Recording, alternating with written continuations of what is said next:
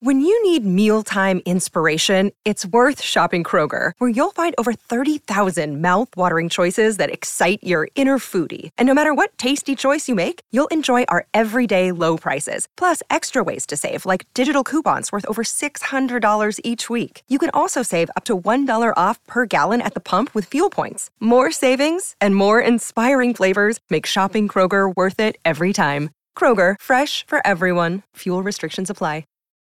Look, Bumble knows you're exhausted by dating. All the, must not take yourself too seriously, and six one since that matters, and what do I even say other than, hey? Well, that's why they're introducing an all-new Bumble, with exciting features to make compatibility easier, starting the chat better, and dating safer. They've changed, so you don't have to. Download the new Bumble now.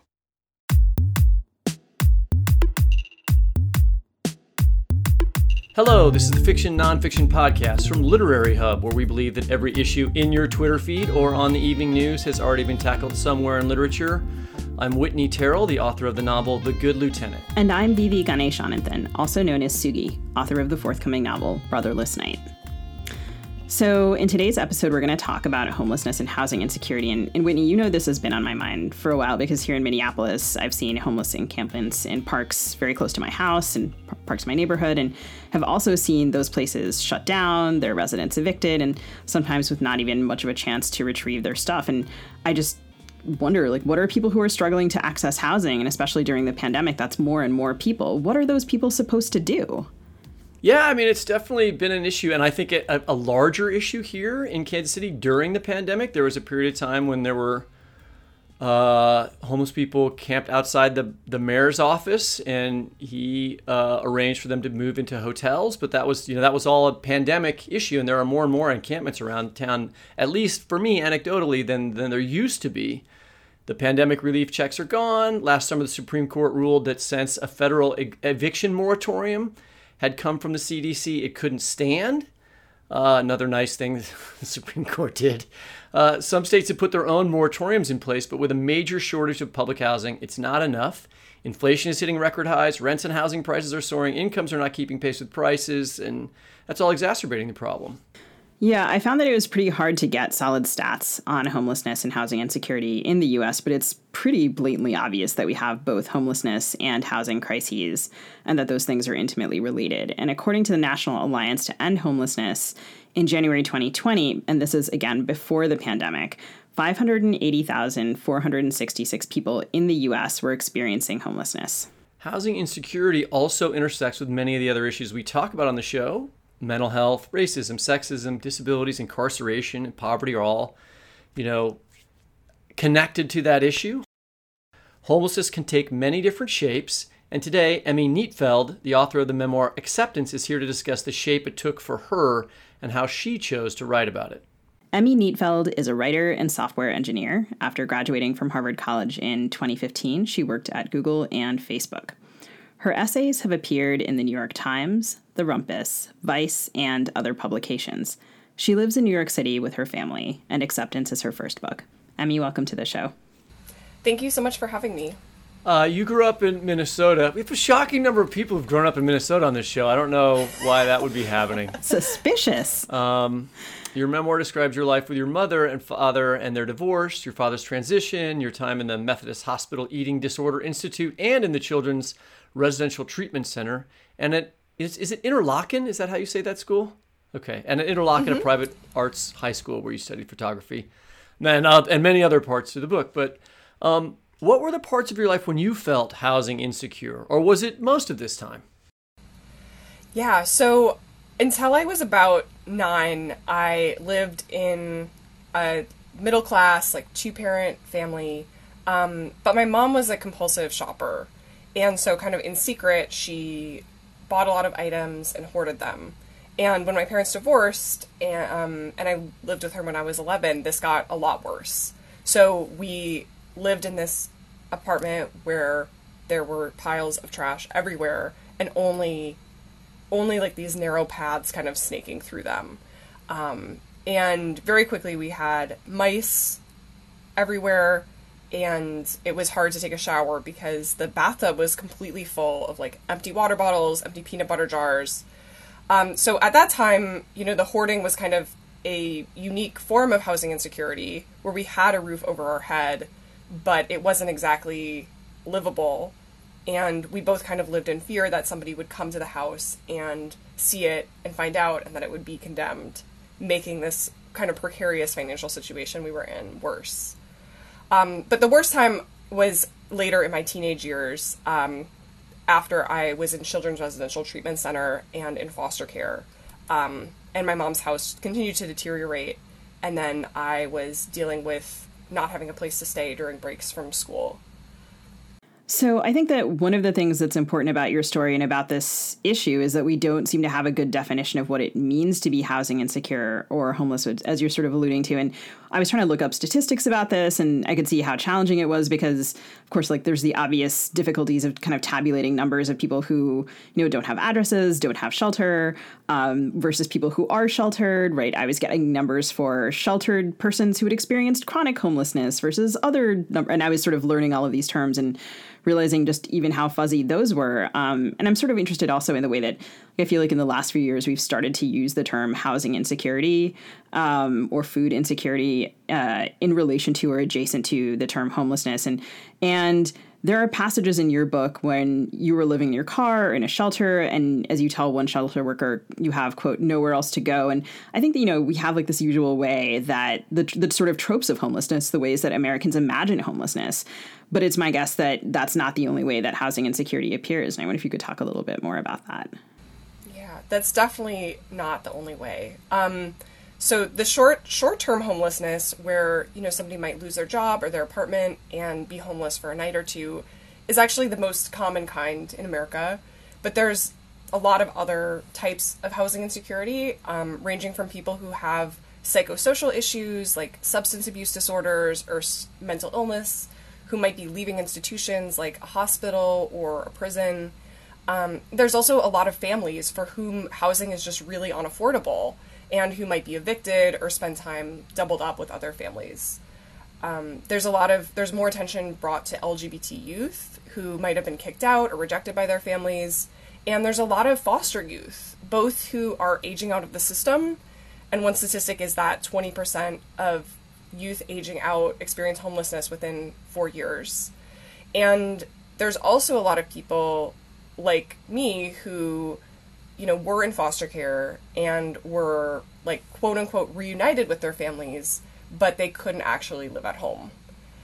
And I think that that brings up a really common situation that we know about, but we don't necessarily think of as housing insecurity, which is, you know, young people who aren't really old enough to live on their own, but whose parents might have issues or abuse that means that they need to find somewhere else to live. And I think in the best case scenario, you see people living with other family members or even with their friends' parents. But in the worst case, you have people bouncing between places, couch surfing, um, potentially living in vehicles or on the street or in really dangerous situations. So one passage that you're, there's a passage in the book where you're living in your crisis later on, uh, it's midway through. And, you know, and you, this happens at a point in the narrative where I was thinking, okay, she's safe. This is all going to be fine. She's, you know, in a good school and is going to apply to college and this is all going to get sorted, you know. But no, you end up sleeping in your Corolla and then checking into a shelter, which was surprising but also completely believable. I mean, I understood how it happened and I started to think about how accumulating circumstance causes this, right, over time. Um, I wonder if you could talk about that period in your life specifically and then read that passage from the book. Before my junior year of high school, things like seemed to be really looking up for me. I had been accepted at fifteen to attend this small campus of the University of Minnesota, where I was able, where I was going to be able to leave foster care and live in the dorms. And then something even better happened, which was that I got a scholarship to go to boarding school. And so kind of all of these stars aligned. I was really focused on my dream of going into an Ivy League school. And I even had this celebrity college counselor who had taken me on pro bono. So the summer when I was sixteen was approaching, and it became increasingly clear that I wasn't going to have a place to stay all summer. And I begged my mom to contact my social worker, who could have put me into a respite foster home, but my mom wouldn't do it. And so I ended up sleeping in, on people's sofas, um, staying with one friend after another, and I had to get surgery, and afterwards I was going to recover at a friend's house, but it wasn't a great place to be, and her boyfriend kind of really creeped me out. And so right before this passage, I woke up from this drug-addled sleep and found that I was alone in her house and in pain, and so I got up and I left. And here's what happened next. I had to drive fast before the Vicodin kicked in. I didn't know the roads, but I knew my destination, the main library downtown. To calm myself, I recited my litany of a to-do list. A dozen achievable tasks erased the uncertainty of where I'd sleep. I sat at a library desk, staring out the window. I couldn't focus on my laptop screen. Colleges demanded to know who I was. Who was I? I was hungry. I hadn't eaten since the day before, a protein bar after surgery. Who was I? I wanted to cry. I didn't know. My other big task was no easier. The letter of extenuating circumstances, providing context for my life. But I had no context. I was still in the middle of it. When security came to shut down the library, I sent my drafts to Doctor Cat, hating myself for how bad they were, and drove around looking for a parking lot where I could sleep. I needed somewhere quiet enough no one would notice me, busy enough that no one would try anything.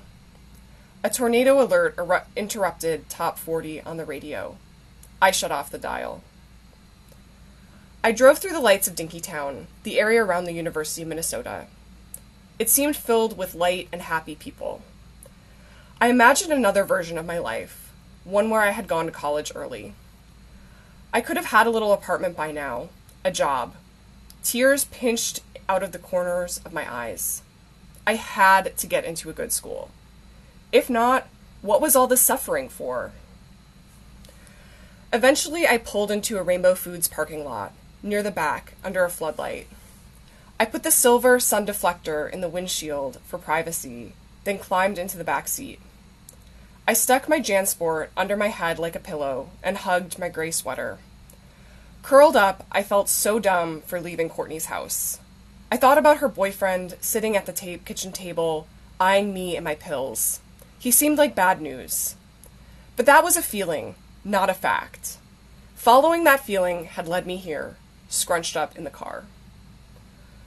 I shut my eyes and tried to sleep, to rest so that the next day I could be productive, but that just made the tears stream down. Why hadn't I planned ahead? I had left for the summer with such tenuous plans. Of course things fell apart. I had three weeks before school started, too long to sleep in my car, not long enough to do everything I was supposed to get done. The wounds on my legs burned. I shut my eyes and imagined Charlotte, my friend from high school, that the upholstery of her car seat was her body, pressed against mine, holding me. I startled awake. A figure stood beside my window. Fear shot through me. I lay very still. Was it a cop telling me I'd broken a law, ready to take me to juvie? Worse, was it a man who wanted to hurt me? The shadow receded. I heard the trunk of a car opening, then an engine turning on, then the wheels on the pavement as it drove away. Tears pulled in my ears. I scratched at the tape on the edge of my bandages more vigorously, wishing I could claw into the sutures that hurt more than any cut had. Hyperventilating, I did something I hadn't done in a long time. I prayed. Dear Lord Jesus, finder of lost keys, granter of fives on A P tests, I'm so lonely. My chest heaved with sobs. Save me. Make me believe. If I doubted, I was screwed. It was my responsibility, even then, to stay positive, convinced that the impossible would come to pass. Thank you very much. I feel like that passage challenges, in the way that we've been discussing, the sort of tropes, usual tropes of homelessness in important ways. I mean, yeah, you're in your car, you're in a grocery store parking lot. That's what people expect, but you're also trying to write your college application essays, and you've just had surgery, and you're attending this school, albeit on scholarship. And yet these trappings of middle-class achievement don't prevent you from ending up there in the Rainbow Foods parking lot. And I should say, you know, I've had students who have experienced housing insecurity, have lost a place to live while they're in a in our creative writing program or while they're here studying as undergraduates at U M K C. Um, and sometimes those extra responsibilities are what helps put you in that situation, right? Rather than what's like keeping you out of it. I wonder if you could talk about that a little bit. I felt like my life back then was filled with damned if you do, damned if you don't situations. You know, that night sleeping in my car, I felt really strongly that I wanted too much, that I should have just made choices that would have resulted in me like having a place to sleep that night instead of ones that were focused on my like long-term stability. And so I was dealing with questions like, should I have remained in foster care and not gone to boarding school, even though my foster parents didn't support me academically and had a problem with the fact that I was queer. I was thinking, should I have gotten a minimum wage job that summer during the financial crisis instead of doing the things that were going to help me get a full ride to college? Um, you know, if I'd stayed at my friend's house with the boyfriend that creeped me out and something bad had happened, I knew I would have been blamed, but because I chose to leave, I felt responsible for that too.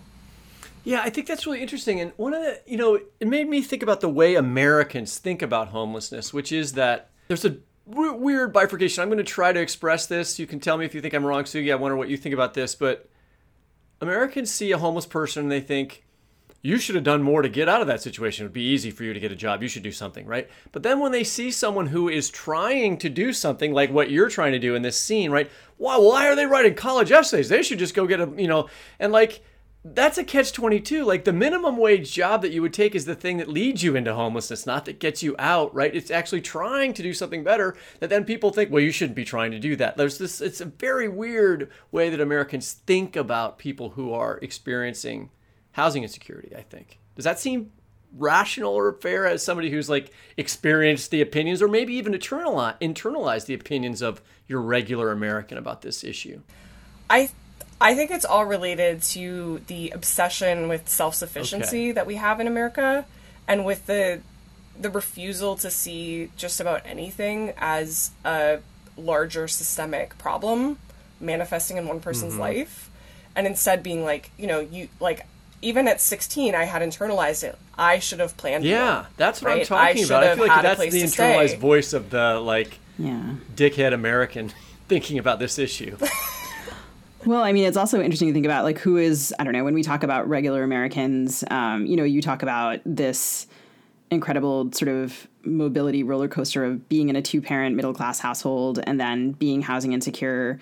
Um, the seeming incongruity, although how incongruous I don't really know, like it is, you know, I, I spent a year as the as the Bennett Fellow, the writer in residence at Phillips Exeter Academy. There are all of these like elite schools all over the place, but um, I don't know that that means that the students who go there, um, some of whom are there on scholarship, certainly, or some of whom are experiencing changing, changing circumstances during their time in their teenage years, are that we can necessarily assume so much about folks. But I think, you know, Whitney, I agree with you about like this is all sort of tabbed to our like ludicrous notion of the American dream and meritocracy, which like is not, we're not set up that way. It's like an entire like governance system of gaslighting. So um, like I don't, and I think like there's also something really interesting here. Like, I mean, I don't know if, are you familiar with, um, or Whitney, I wonder if you're familiar with these terms. Like, I, I'm thinking of Jim Shepherd's, um, I think it's him, who who talks about acute action and chronic action. Like when, when you build a scene, right, and, and sort of the acute action is the tension within the scene, and the chronic action is kind of like the long narrative arc.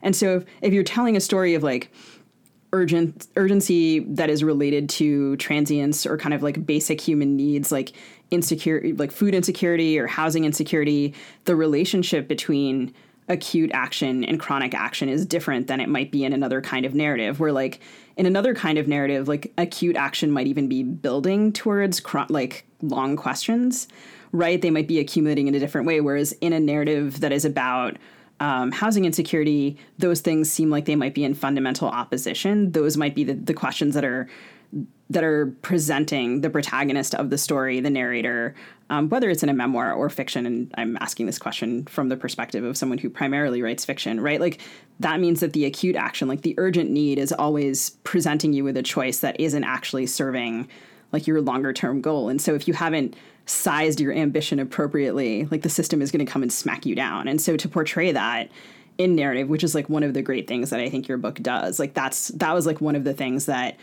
I felt like was like, I felt like I was seeing that you were always having to choose between like long good, the, the American dream or whatever. And, and yeah, that question of where are you going to sleep? Yeah. I think there's also this belief in America, which Whitney touched on, that once you get accepted into this elite institution, that that institution will save you, or that it will make the things that happened before go away. And that is clearly not true, and not true in my case or in other people's case. Okay, we're going to take a short break here and we'll be right back.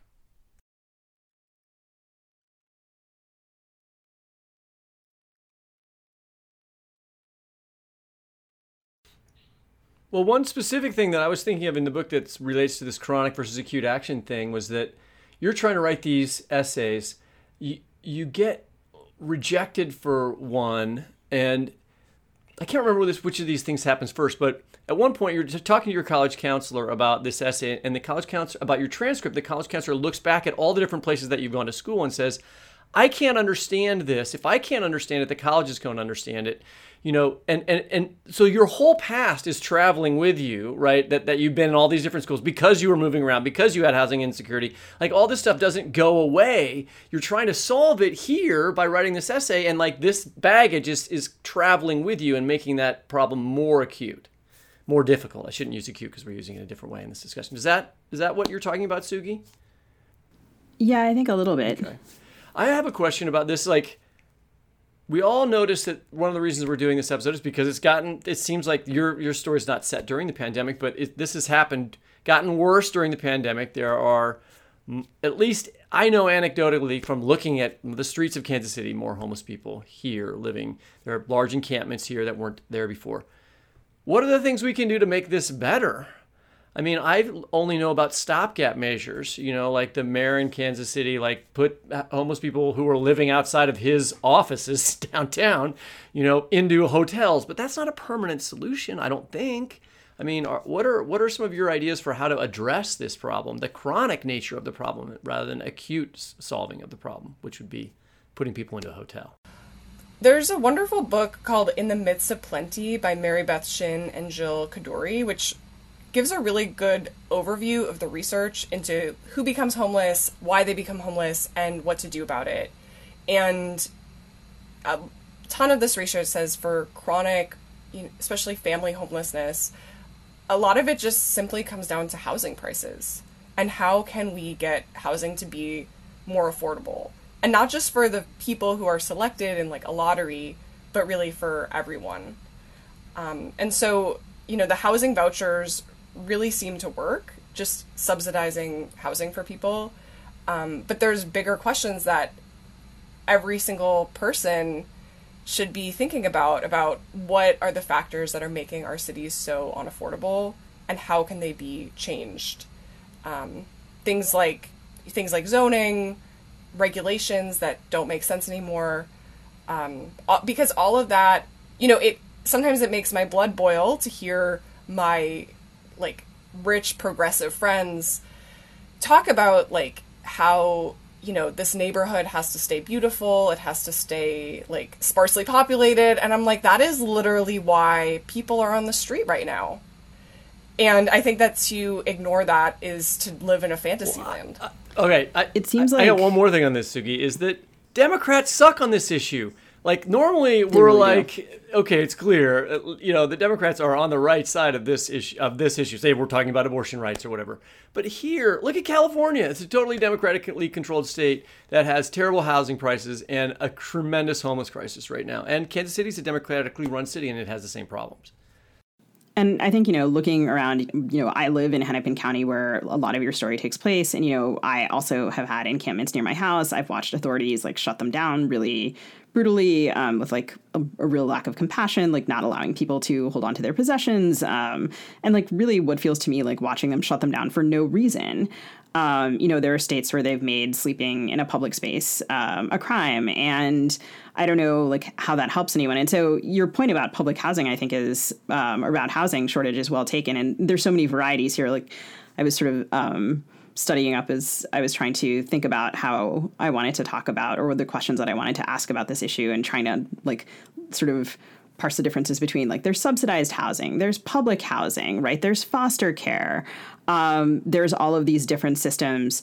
And there is this sort of progressive interest in addressing public housing, which seems to have boomed during the fifties, sixties, and seventies, and, and during sort of the eighties and nineties under Reagan, and then sort of um, especially in, in nineteen ninety-eight with, with something called the Faircloth Amendment has really declined. The Faircloth Amendment, for our listeners, and I should say that I'm Come on, do, sharing do, do this, the info having, dump. I don't know what it is. It, having just learned okay. this. Um, The Faircloth Amendment, and there was a soft repeal of this in Build Back, Build Back Better. Um, the Faircloth Amendment is um, something that was put into effect in nineteen ninety-eight that caps how much public housing the federal government can build. And so it's like this artificial cap that really prevents us from addressing this problem. And there have been a bunch of progressive housing bills. So I was like also reading about this last night. I was like, oh, there's a housing bill from A O C and one from Ilhan Omar and one from Ted Lieu. And they all have vaguely similar names. And none of them seem like they're going anywhere. Um, and Congress is willfully oblique. So it's actually really hard to tell. But there was public housing stuff in Build Back Better. And, um, you know, our... I don't even know what I want to call Joe Manchin, but like, you know, this is like a, that ship is, at least for the moment, like it seems like it's sunk. And, you know, here again in Hennepin County, there was like this yard sign war between about about zoning, about housing density, like, can you build a fourplex? Or like, no, what about my historic home? And I'm like, you know, neighbors for more neighbors versus like keep Minneapolis beautiful sort of signs. And there seems to be like a real lack of understanding about how this would actually affect people's lives um, and improve like the quality of everyone's life. And so, I don't know, sort of the last great public housing boom um, seems to have been like really kind of in the wake of the Great Depression, like sort of New Deal. And then um, and then when you look at the public housing, like I was looking this up with my um, partner last night, like all of the architecture of all of the buildings that are public housing in Minneapolis, they're all from the seventies. When was the last time you even heard a Democratic candidate talk about public housing or make it an important, you know, plank? I don't I don't remember anyone. I don't remember the Democratic Party talking about this at all. I mean, it was in Build Back Better. Um, okay, that's true. Thanks, Joe Manchin. But like, yes. But I feel like everyone talks about affordable housing, then they wave their hands about what that actually yes. means. And it's like, oh, we'll have one hundred units or one thousand units or one hundred thousand units, but not like, how do we address this crisis that's affecting every single family? The other thing that... It seems Go like ahead. It... Oh, it seems like it also um, produces a little bit of turf wars because of the geographic distribution of homelessness really being variable. And it seems like it's been heavily a coastal problem, but now it's also kind of moving to different parts of the country, including the Midwest. And so, like, if you try to have an, you know, have funding for it, then... Um, Congress people seem like they're a little bit arguing over like, oh, well, your state's going to get stuff and mine's not, um, which doesn't help either. Um, and then, of course, all of these sorts of loopholes or like subsidized housing. Say you, you know, you're a developer and you build a luxury building and you say X apartments are going to um, subsidized housing. That also means that you're like sitting there kind of profiting off of these like luxury apartments that most people can't afford, um, which seems to be working out really well for many developers in Minneapolis. Yeah. And people forget that we live in a country where housing for rich people is subsidized by the mortgage interest tax deduction. Oh, where that's if a super you, good point. I mean, if you have a seven hundred fifty thousand dollars mortgage and you're in the top tax bracket, that's like more than twenty K a year that the government is putting directly into your is hands. That, is that is, still true? Didn't yeah. Trump take that away? Oh, I have yeah. to talk to my tax he, person no, about he this. He reduced it. He reduced it. He reduced okay. it, but not. But now the cap is like seven hundred fifty thousand dollars, either home or mortgage, I forget which. And, you know, I recently became a homeowner, and now I benefit from this. And it's sickening that it's literally more money that I get from the federal government in the form of this credit than a whole family gets to live in a subsidized, like, to live in an apart, an entire apartment in many cases. I wanted to bring up one last uh, f- fact that I thought would be helpful here, that there's a, there was a study that came out in May of twenty twenty-two about how many foster kids go missing from the various foster systems of the various states. We'll link to this in our show notes. For Missouri, over a two and a half year period, it was one thousand seven hundred eighty kids missing, you know, uh, over the course of that period. And, and in other states, it's much, much higher. Texas and, and California have astronomical numbers, right? So the, the the other issue that we're talking, that you you know, you dealt with, you were in the foster care system, is that it doesn't work very well. Tremendous number of problems. How do make, how do we make that better? So there's obviously a lot of different issues with foster care, and a lot of people are working on kind of how do we avoid separating families in the first place. Um, but when children really can't live at home, I think the the way that they are put into foster care can have a huge impact on their housing stability later on. So state and federal law, they both require that kids are placed with relatives whenever that's possible. But often these kinship searches, as they're called, never happen. And in some states, the rate of children living with relatives is ten percent. And so when I went to foster care, I was sent to live with strangers. I had a brother who was twelve years older than me, and he had a wife and two kids, and they lived in a house just a few miles away from my mom. Um, but I, you know, I didn't go to live with him. I never questioned why I didn't. And then over a decade later, I learned that he had tried to take me in, and nobody had contacted him. You know, he had told my mom, like, I can, we can take her, but she ghosted him. And n- everybody knew that I had a brother, you know, who had a job, who was like an upstanding citizen, and nobody contacted him or any of the other family members. And I think that that, that both makes a huge difference in the experience of being in foster care. But even after I left, you know, my foster parents, when I, they heard I was going to go to summer camp, they were like, okay, then somebody, we're going to put up your bed so that somebody else can move in. And I totally understand that. We did not have a connection besides this system, but family, like, often doesn't do that to other family members. And so I think during some of these periods where I was really struggling with housing instability, if I had had those family relationships, it would have been a lot easier for me to have a place to go and a place to stay. So, I mean, I want to go back a little bit to something you were saying earlier about um, grit and resilience. And there's a powerful moment when you realize that although you want your problems to disappear, it was shaping the narrative of your homelessness, maybe what gets you kind of the access to elite spaces and specifically elite education that you want.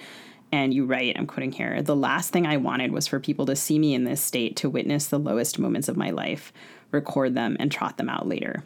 The evidence that a shelter could provide might even make the difference between acceptance and rejection, a golden ticket out or more years struggling.